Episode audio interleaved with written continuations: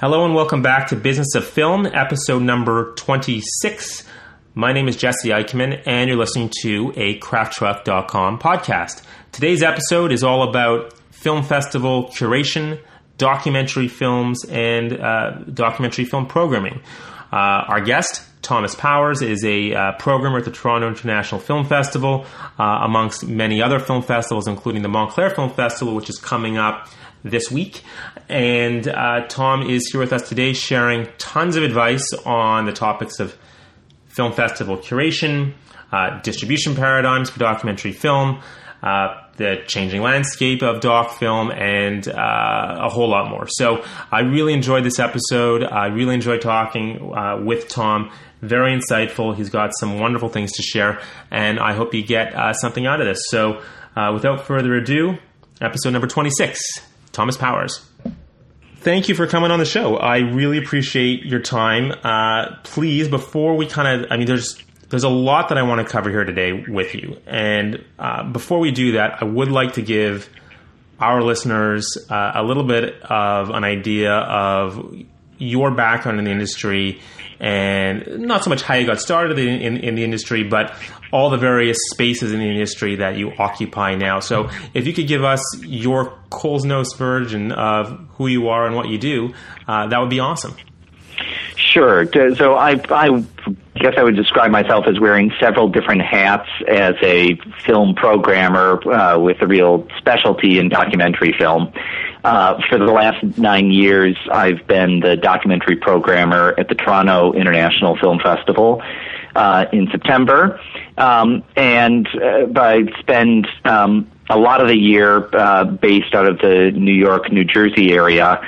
Um, I run a weekly series at the IFC Center in Manhattan called Stranger Than Fiction, where every week, every Tuesday during our fall, winter, and spring seasons, we show a documentary followed by a conversation with the filmmaker.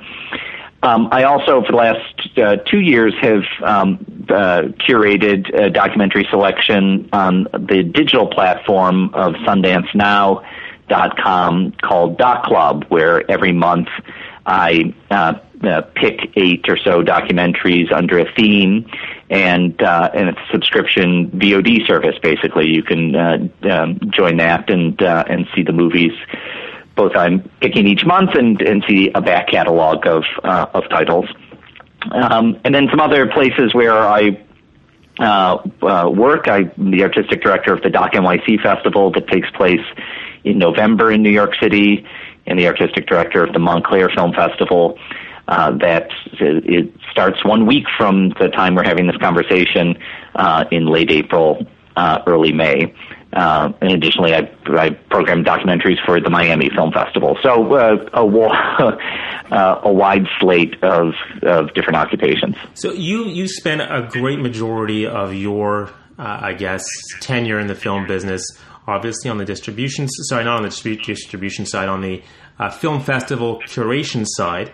And it will be good to get your perspective, if you will, on what goes into the selection process for a programmer for a curator at a film festival does it is it different uh, uh and festival specific or uh, is it uh, consistent across the board well, I think you know if you think about this question from the point of view of filmmakers who uh, are t- trying to figure out where to submit their films or uh, to launch their films out of, um, I, I'd encourage a filmmaker to to look at the track record of um, of any film festival they are considering, uh, and ask themselves if the films have come out of that festival.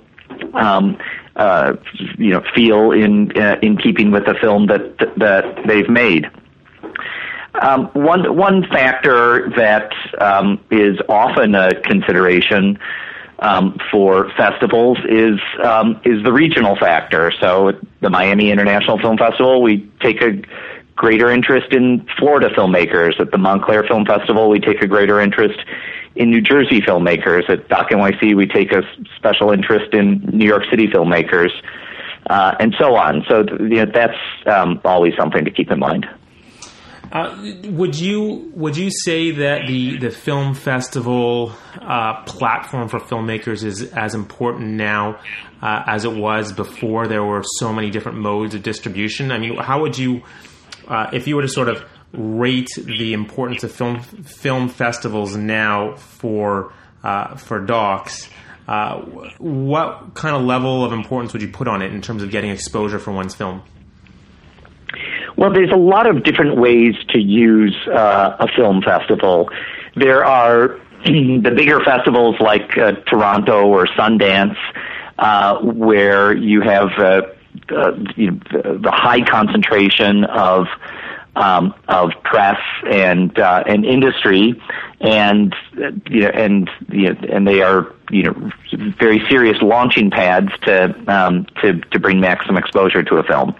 Uh, but one thing I would add to that uh, as a as an asterisk is that um, a, film can't um, film can't launch itself in the world just by playing one festival. It's it's more about having a strategy of um, of uh, you know rolling out to different festivals that you know each of and each festival kind of does a different thing um, uh, uh, uniquely. Um, I mean, certainly regional film festivals are uh, you know hitting different you know pockets of regions.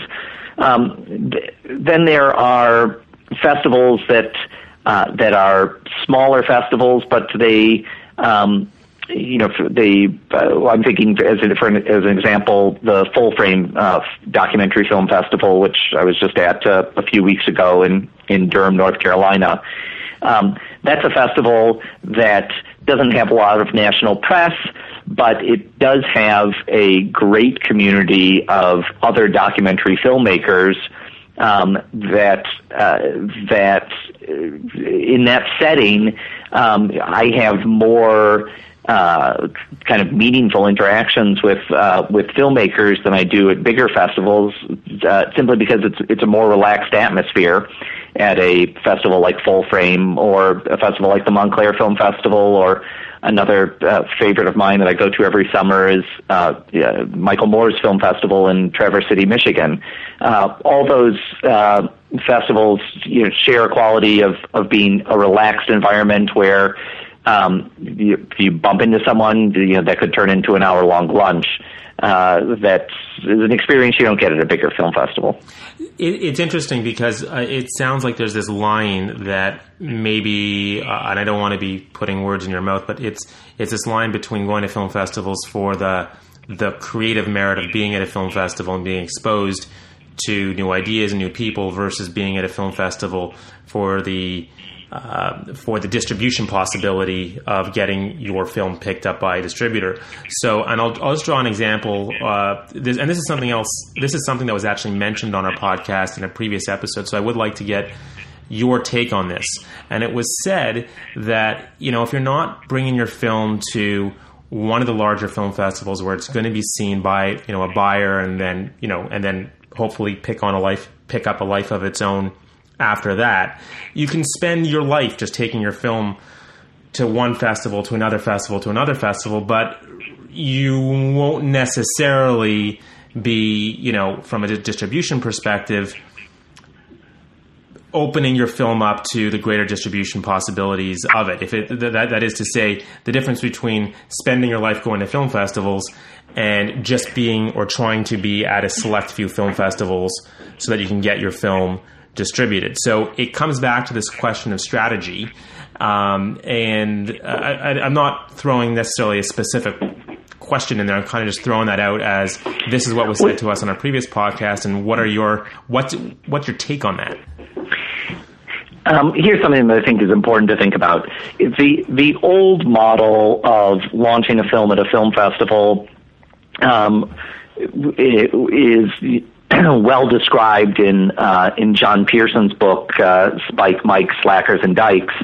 Uh, John Pearson, you know, was a kind of pioneer uh, uh, in the uh, in the role of film representation, and in the you know, late '80s, early '90s, um, he made an, an art and a science out of taking films to film festivals uh, independent films and uh, and uh, uh, getting as much excitement and critical acclaim around them as possible and selling them to the highest bidder. Uh, and so that's a tradition that started in, that well really grew large and prominent in the independent film world in uh, the 1990s, um, and uh, and still continues uh, to to this day to some extent. You know, at the, the Toronto Film Festival or, or, Sundance Film Festival, you know, you will read headlines in uh, in IndieWire and other trade journals about um, um about uh, films that. Uh, uh, that uh, you know uh, sold to uh, sold to a buyer. Uh, last year at the Toronto Film Festival, um, the documentary Supermensch that was directed by Mike Myers uh, sold to uh, Radius, the same company that um, nine months earlier had bought 20 Feet from Stardom uh, out of the Sundance Film Festival. Um, so there there uh, remains that kind of activity that takes place. However, that kind of buying, uh, a distributor going to a film festival and, and buying a film, um, only uh, treats a small percentage of you know the documentaries or, or indeed even fiction films um, that are presented at, uh, at film festivals uh, uh every year. The the the new development that is exciting to me for its promise um, is the uh, is the, emerging experience you see of uh, filmmakers who um, who have decided that you know maybe my film isn't going to sell to a distributor, and maybe even if it would sell to a distributor, that might not be the best thing for my film. I I um, may have a uh, a greater financial position and certainly a greater position of control over the presentation of my film uh, to the public. Uh, you know how uh, we choose the poster and cut the trailer and um, and interact with the audience. If I control more of that myself uh, as a filmmaker, so. Um, uh, you see with a, a film like uh, Indie Game, the movie, that premiered at, at Sundance a couple years ago. You know, those filmmakers didn't feel like the distribution offers they were getting were that special, and so they uh, took matters into their own hands. Now, for following a path like this, then um, then the film festival world um, has uh, requires a different strategy than than the strategy of I'm going to take my film to a film festival and wait to see uh, wait to sell it to the highest bidder. Instead, when you're a filmmaker who's going to um, uh, be more deeply involved with the distribution of your film, when you go to a film festival, you're not looking for uh, one distributor. You're looking for many audience members. Um, you're looking for those audience members who you're going to be able to capture their emails somehow and and you know and turn them into um, uh, your you know committed fans for the duration of your career, not just for this one film, but uh, as people who can support your next film, uh, you know, via a Kickstarter campaign or um, or uh, something like that. Um, so, you, know, when you originally reached out to me about this conversation, you you referenced uh, an article I published called "Distribution Advice for uh, 2014. That was, uh, yeah, that, that, was in fact going to be the next question I was going to ask you because, uh, and I'll just just to summarize, I I, I read this um, uh, article that you had written, and uh, I was curious what inspired you. I, I, want you to talk about this article, what, what, what your takeaways, what you felt your major takeaways were from this article. But I and I am just for anybody who's listening here in the show notes for this podcast, which you can find at crafttruck.com backslash BOF 26. We will include a link to this amazing article that Tom wrote called Distribution Advice for 2014. So, Tom, if you can just kind of pull together for our listeners, maybe just some of the the key insights of a why did you take this poll and what did you learn from having done it from speaking to all these these distributors? Uh, that would be awesome to hear. I'd love to hear your kind of summation of it. Sure, and you know, I, I even feel a little chagrined, uh, you know, referring to having written this article because I really I wrote an introduction and then I reached out to 30 or so other filmmakers and um, and industry professionals to to get them to contribute. So in a way, it's a it's a crowdsourced uh, article. Um, uh, but what's what got me um, wanting to ask these questions in uh, in the first place uh, was uh, um, in the aftermath of uh, the the Toronto Film Festival uh, in 2013 um, I was, you know, I was aware of filmmakers who um, were coming out of that festival, uh, some uh, with distribution deals, some without distribution deals, um, but. Uh, but uh, what they shared, whether they had a distribution deal or not, was a real confusion about um, how they um, sh- how they should be negotiating their contracts uh, in the very changing world of uh, of digital distribution. You know, increasingly there are opportunities for uh, filmmakers to have more direct engagement uh, with an audience, and um, and uh, you know, and, I'll, and I'll, I'll I'll give you the uh, the the standard argument for for this approach. Um, when a when when an audience member hears about your film, uh, you know, let's say indie game, um, to use an example, uh, you know, they hear about the film because someone told it about some, someone told them about it, or they read an article in a uh, magazine, or um, how, you know, however they heard about it the first thing they're going to do is Google the, the title of the of the film, or if they don't know the title, you know they'll Google you know documentary about uh, indie uh, games.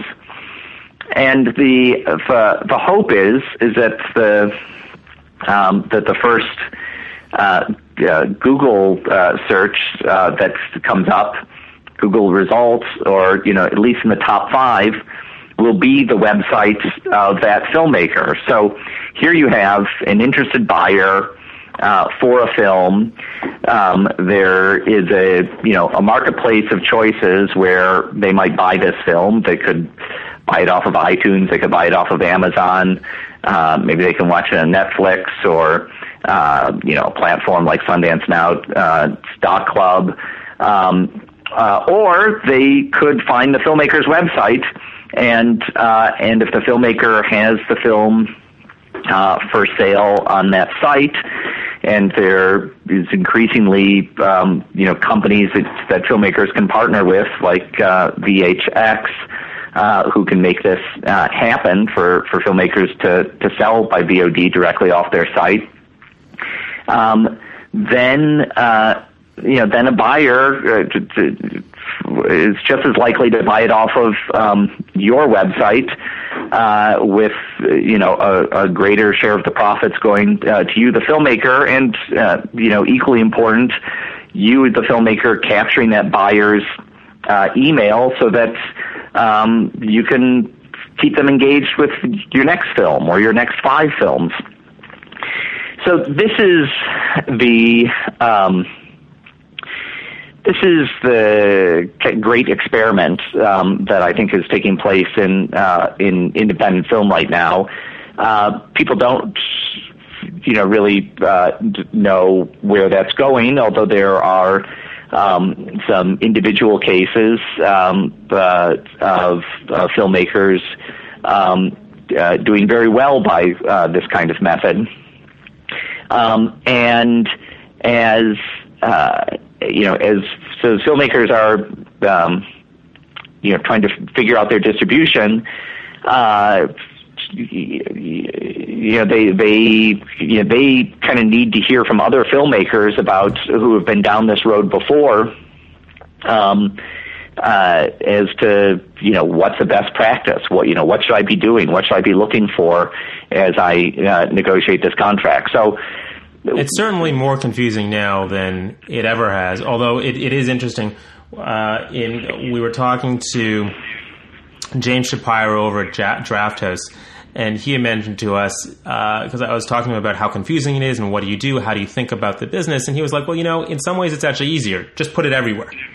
Uh, but it, in the case of you know the, the you know for them, it's easy. It's an easy statement because they're a distributor, and hopefully they're they're they're picking up a film where they control all the rights, so they, as the, the distributor, can put a net everywhere. But as a filmmaker, you actually have the opportunity to choose. Well, maybe I can work with a distributor for some rights, uh, and maybe I can retain some rights.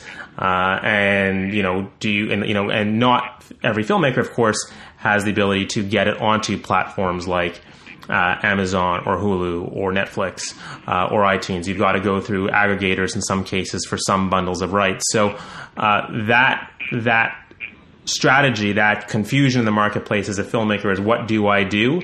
Um, as you say, that's still very much being learned right now, and that's also what makes it so exciting. I think as an opportunity for filmmakers. I, I don't know how, how do you feel about that? Um, I think you're right. I, I think that there is a lot to learn, um, and there's a lot that's changing. So I, you know, I can imagine that the, the um, that that article distribution advice for 2014 um, by the time we get to next January uh, a year later um, there'll be a lot more uh, uh, new case studies to um, uh, uh, as as well as you know new players emerging. Uh, in, you know, another motive for me to um, write that is I, you know, I feel like you know, every couple months I hear about new players entering the fields, uh, like you know VHX for uh, digital distribution, or uh, Tugg, uh, a company that does kind of um, you know uh, uh, crowdsourced uh, screenings, um, uh, where they'll put out the word, and if they you know have enough people who want to who say they want to see this movie in in a specific area, then that will activate doing a theatrical screening of that film. Um, uh, and you know, and there, you know, and there are plenty more of uh, uh, of new players. So, in doing that survey was, you know, a, a way of trying to collect as much information from multiple sources as I could.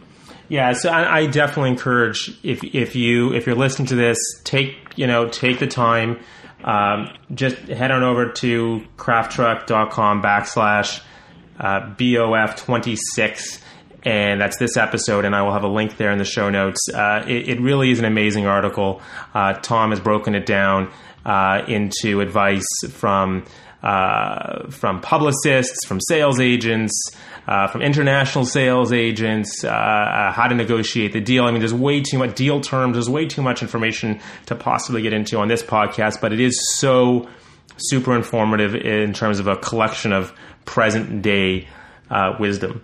Uh, now let's just just shift gears for, for for just a moment because obviously you being in the the documentary zeitgeist, I'm certainly nowhere near as connected to the you know the the granular level of documentary film that that you live in, but from uh, very much an outsider's perspective, let's say, I feel like there's been this major resurgence in the popularity or a resurgence or a surgence in the popularity of documentary film. I feel like there's more available now than there ever has before. There's more documentary filmmakers out there now, and it's more accessible now than ever before. So I'm in, you know, just by example, I'm in Netflix or I'm in iTunes and those categories, documentary on iTunes or documentary on Netflix. These are places I go regularly, whereas before it wasn't that case. Is this a chicken and egg kind of thing, whereas now that we have the technology, it's becoming more popular, or was it always that popular and we just didn't know about it? No, I think that there are, you know, several factors that um, that are, you know, self-perpetuating um, uh, a growth in uh, in the field. So, um, an obvious one is the uh, expanding accessibility to uh, cheaper um, uh, video and, and editing equipment. Uh, then there is the greater availability of um, distribution platforms uh, for these films to uh, to get out in the world. And I think you know the last 15 years, um, uh, or longer have um, seen uh, you know many notable breakthrough films. I mean, we're uh, you know this year is the 20th anniversary of Hoop Dreams. Um, it's the 25th anniversary of Roger and Me, and you know films like that.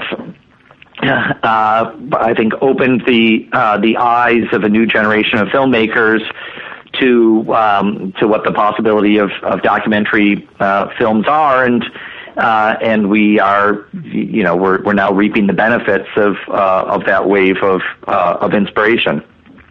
Another thing that is um, is happening is other areas of uh, of uh, uh, news and journalism um, are receding. So you know we all know about the shrinkage of newspapers and um, and the uh, constrictions of uh, TV uh, news reporting.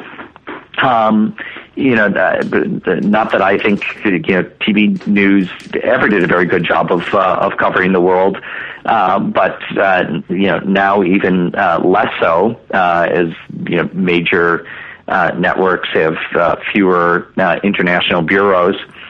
So um, you you see the power of documentary to uh, to fill that gap, um, and uh, you know I think that's exemplified by uh, the biggest journalism story of of the last year, that of of Edward Snowden, and uh, and you know it's meaningful that um, that the the person who was the linchpin to between Edward Snowden and uh, and the rest of the journalism world was the documentary filmmaker, uh, Laura Poitras, um, who you know just uh, you know the, and and just last week uh, it was the, the Snowden story that um, that uh, that won the Pulitzer Prize uh, that Laura was so integral with.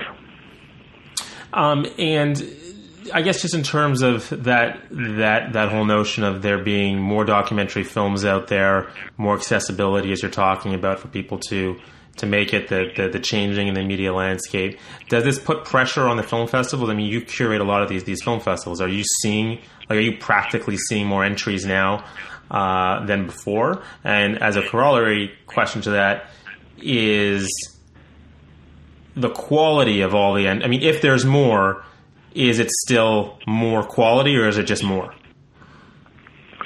Um, I would say there's both. You know, there's definitely more, and you know, and as the quantity rises, uh, you know, so does the um, so does the number of uh, of good films. You know, I mean, there's always uh, you know, there's there's always about a, a you know a ten percent of all the films are you know really strong. So um, if you have uh, you know ten percent of a thousand films versus ten percent of one hundred films, you're you're going to have um, uh, a higher number of uh, of strong films.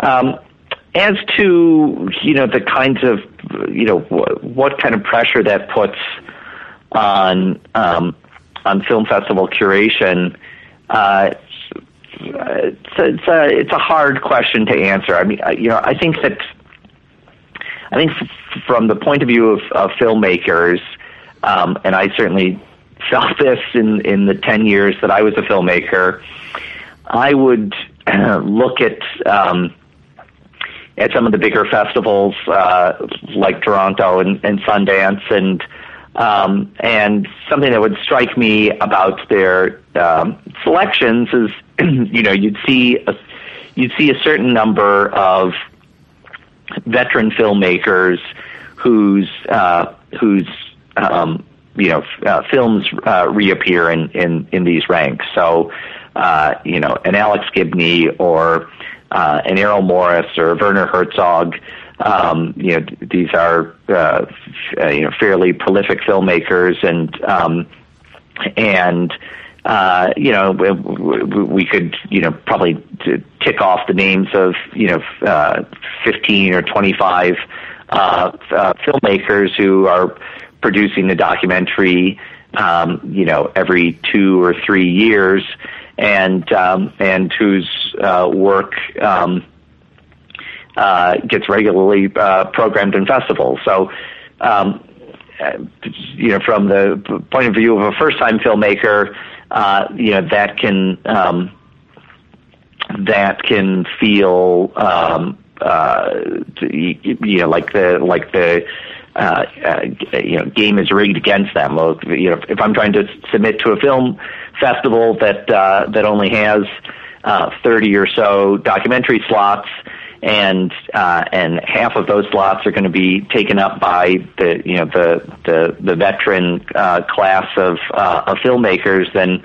um, then that leaves uh, you know even uh, fewer opportunities uh, uh, for me as a new filmmaker. Uh, you know what I would say t- uh, to that from the uh, standpoint of, uh, of a programmer is um, uh, that um, I don't think that the that the that the odds are stacked against uh, the, the the new filmmaker, the first time filmmaker, um, because from a programmer standpoint, it uh, you know it, it's very exciting to be able to um, program uh, uh, a first film or a new talent or to you know to to give support to um, uh, t- uh, to you know, someone who's uh, emerging. Um, have you, know, ever had that experience where you where you I mean I'm sure you have but I just I don't know whether there's any particular story that stands out uh, that you might you know want to share where you saw a film it was from somebody who you you didn't know at the time it was new a new voice and you were you were certain that it was just going to be uh, uh, you know something that was going to break out and then and then it did was there any anything where you yeah I mean you know what, what you know uh, uh, the, the, perhaps the best known example of that is uh, is the film uh, Undefeated. Um, Undefeated uh, played um, at the South by Southwest Film Festival, um, but it played out of competition and was uh, kind of went under the radar at South by Southwest um, the year that it played and a uh, the an agent who was handling it invited me to to go see a uh, a screening um, in New York just shortly after South by Southwest, and I was kind of shocked. that I hadn't heard more about it at South by Southwest because uh, uh, the next day, a reporter from the Wall Street Journal asked me, um, you know, what I thought was an important film coming out of South by Southwest, and uh, and I said, you know, undefeated. If that you know film is handled right, it could uh, win the Academy Award. Uh, and then I invited it to the Toronto Film Festival, which is be fairly rare for me uh, to do to invite a film that has already played somewhere else. But I just felt so strongly about that film and felt that it hadn't really gotten its um, uh, its proper uh, attention yet. Um, and you know they were first time filmmakers. I'd uh, uh, never uh, heard of them before. Well, I, I should say that they they had made a, a kind of a, a smaller film before that, but um, uh, about beer pong. Um, so they weren't maybe strictly first time filmmakers, but they were practically first time filmmakers. Um, and uh, and that's an example. Another example I would give is a film called uh, The Sound of Mumbai uh, a musical, um, uh, a documentary by uh, uh, a London-based filmmaker named Sarah McCarthy. That was a film that came out of the blind submissions pile at the Toronto Film Festival. Um, I saw it very near the end of my selection process uh, when I, you know, was already deliberating between, um, you know, too many strong films for too few slots. Uh, but uh, Sarah's films made such uh, an emotional impact on me that um, uh, you know that I that I had to show it. Now, are in the just take take us behind the curtain for for half a moment. When you are in that curation process, is it uh, and I, am not even certain if all the film festivals work the same way. I'm, I'm, I'm, guessing maybe in some film festivals it's your decision, and in some film festivals it's your decision, but alongside others who also work in tandem with you to you know decide as a group what's going to be in the film festival. Or maybe I'm wrong, but when you're when when when you're behind that curtain of the selection process, Uh, how does that practically work? How is like just I'm just curious about if you could just kind of talk about the the sure. process the process sure. of the selection. You know, every film festival uh, works a little bit differently in the autonomy that uh, that a programmer has. Uh, some uh, festivals are real uh, uh, group decisions. Um, you know, I think that's the case. Is, is my understanding of the Sundance Film Festival. All those programmers, um, you know, watch stuff uh, and and discuss it and and make uh, decisions as a group.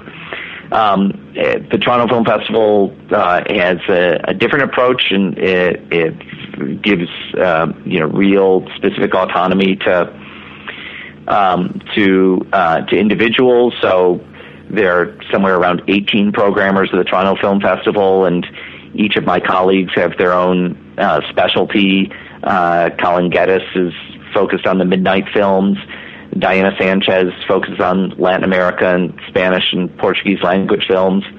Uh, uh, Giovanna Ful- Fulvi focuses on uh, Asian cinema, uh, and so on.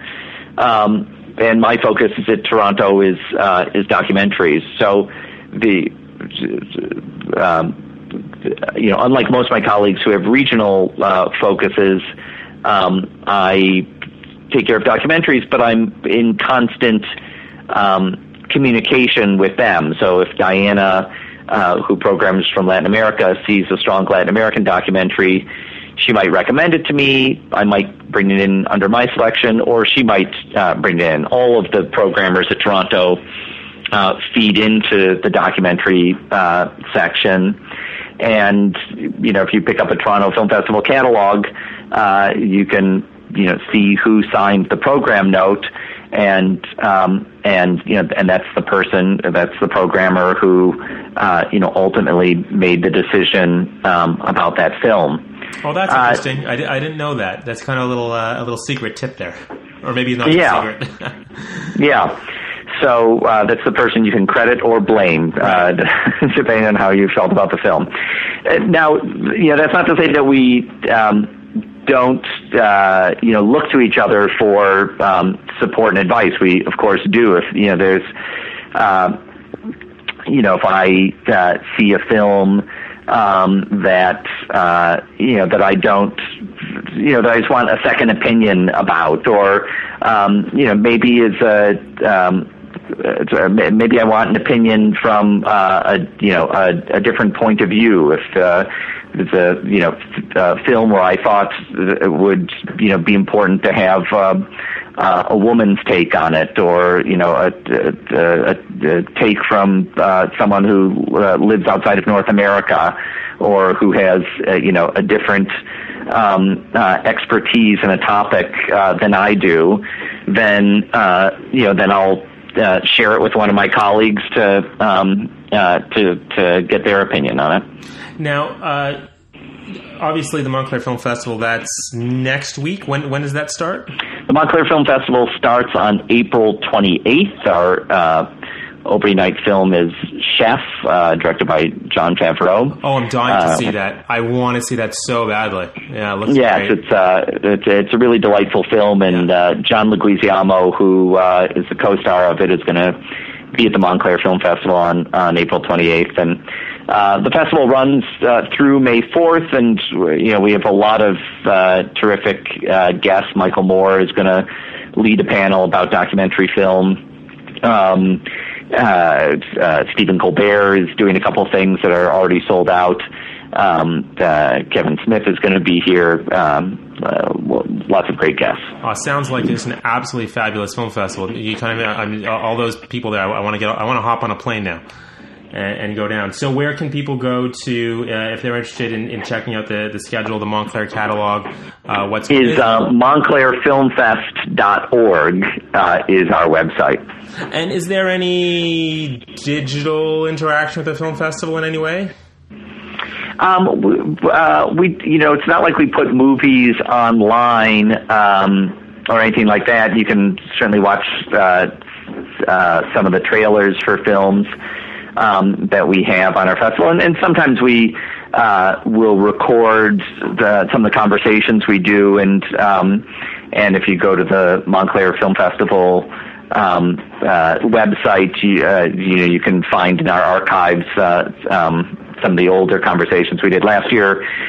We did a conversation with uh, Michael Slovis, the cinematographer from Breaking Bad. Uh, that was uh, just a, a, a great conversation about um, about cinematography uh, uh, that exists online somewhere. Oh, that's fantastic. Um, we also do a series here at, at, at Craft Truck, which is our, our, our, umbrella brand, where we interview a bunch of cinematographers. And we haven't interviewed uh, Michael Slovis yet, though he is on our list. So that is definitely one that we'll have to, to check out. Um, and I know you're you're you're, you're pressed for time, uh, sandwiching this uh, this interview, and obviously right before the festival starts. Uh, so just but before we go, what would be maybe one of your you know one or two best pieces of advice that you can give to documentary film festival uh, documentary filmmakers? Um, in you mean in relation to interacting with film festivals or just advice in general? I, will I'll take I'll take whatever comes to mind. Um, both. How's that? Right. Uh, you know my um, uh, the the advice I give to uh, to filmmakers when I teach, I teach at the School of Visual Arts uh, in a graduate program um, uh, on documentary, and uh, and one of the things I uh, tell them when they're you know thinking about what their next project is going to be to to take on is to you know think about making a five minute version of that film um, before they uh, jump in uh, with both both feet, thinking about a, a feature length uh, version. I think when you when you start off and you know and make a short first, it um, you know it, it can answer a lot of questions for you before you make that longer commitment of um, of, of making a long film. I, you know when I see films that um, that have real problems. Uh, a number of those films have you know problems that kind of existed from the the start when um, when they were making them. You know, maybe the problem was that a filmmaker you know chose to follow a character who's just not that expressive uh, a character. Um, that's you know that's a film that that's a problem that you can't you know fix no matter uh, you know how much talent uh, you bring to it. Or um, you know I uh, unfortunately uh, see a, a, a lot of uh, experiences where uh, filmmakers you know make some kind of partnership with uh, uh, with another key crew person, uh, be it a you know producer or co-director or um, uh, or, or someone else that um, uh, you know perhaps a financier that uh, that goes sour somewhere um, along the along the way. So uh, you know I, I think when you I, I, I think you know the thing that drives documentary filmmaking is is passion. You know, it's there's not um, that much money in it. Although increasingly, I think that if that if you um, are strategic about the, the kind of films you choose and, and how you develop an audience, that you know there's there's um, more ways of making it sustaining um, than there used to be. But but really, the engine that drives it is uh, is passion, and sometimes you know um, sometimes passion will get ahead of um, uh, you know, of of thinking practically about uh, how something is going to work. You get passionate about a subject, but you know, but w- without really confronting that um, that the subject has real limitations as a film, or uh, or you get passionate about embarking on something without fully vetting uh, who the um, uh, you know who your partners are uh, that you're um, that you're embarking with. Um, uh, so, you know, I, I, think it's important to uh, to to you know uh, to balance your passion with a, uh, a healthy sense of um, you know skepticism and and and you know and uh, thinking uh, harshly about um, what it is you're getting into. Thank you very much, Thom. I really appreciate your time today. This this has been excellent. Uh, yeah, thank thanks for coming on the show. Thank you for your interest. Uh, thank you, Thom, for, for coming on the show. Now, he did mention a couple other, uh, uh, I guess you could say, um, platforms that are available to filmmakers to help them in their efforts to get their films distributed. Uh, some of those platforms we've actually interviewed before on the show, so I'm just going to call your attention to a couple of them now because if you're interested uh, in uh, Tugg, for example, which was mentioned a couple times uh, by Thom, we had the opportunity to interview Nicholas Gonda, uh, the co-founder of Tugg, and that was episode number 15. You can go to crafttruck.com backslash BOF 15, uh, and you'll have uh, a listen to uh, Nicholas Gonda. Uh, that was an awesome. Uh, uh, that was an awesome one, by the way. Nick is um, he's fan- fantastically eloquent about his business model, um, and so was his compatriot in the field, which was Scott Glosserman, who is the CEO of Gathr, both of which do quote unquote theatrical on demand. So if you want to listen to Scott, the CEO of Gathr, head on over to uh, crafttruck.com, BOF 23, and you'll hear a chat with Scott. Um, there's one other platform that I want to call your attention to as well. Uh, that is Seed and Spark, uh, and uh, we had the opportunity to speak to the CEO of Seed and Spark also allowing you to raise money for and help your film get distributed. Um, Seed and Spark is a fantastic platform, and that's episode number 16, crafttruck.com, BOF 16. So uh, if you're interested in, in all those platforms that Thom was mentioning, I would urge you to go check out those uh, those particular podcasts. And uh, yeah, thank you for listening. Uh, I'm kind of enjoying do the, doing these post uh, these post interview wrap ups uh, just kind of gives us an opportunity to maybe highlight some things that may have been mentioned in the podcast, like we just did, that you might want to check out. And we'll be back next week uh, for your regular scheduled programming. And uh, that's it. Um, please share. If you're enjoying these podcasts, uh, please let your friends know. Um, uh, give us a comment uh, on uh, crafttruck.com uh, and let us know what you're thinking about these particular episodes. You can also always send us a question uh, about anything in this podcast or anything at all, and we will, you know, get it answered or do our best to get it answered for you. Other than that, have a great day. And if you're at the Montclair Film Festival, enjoy. Sounds like fun.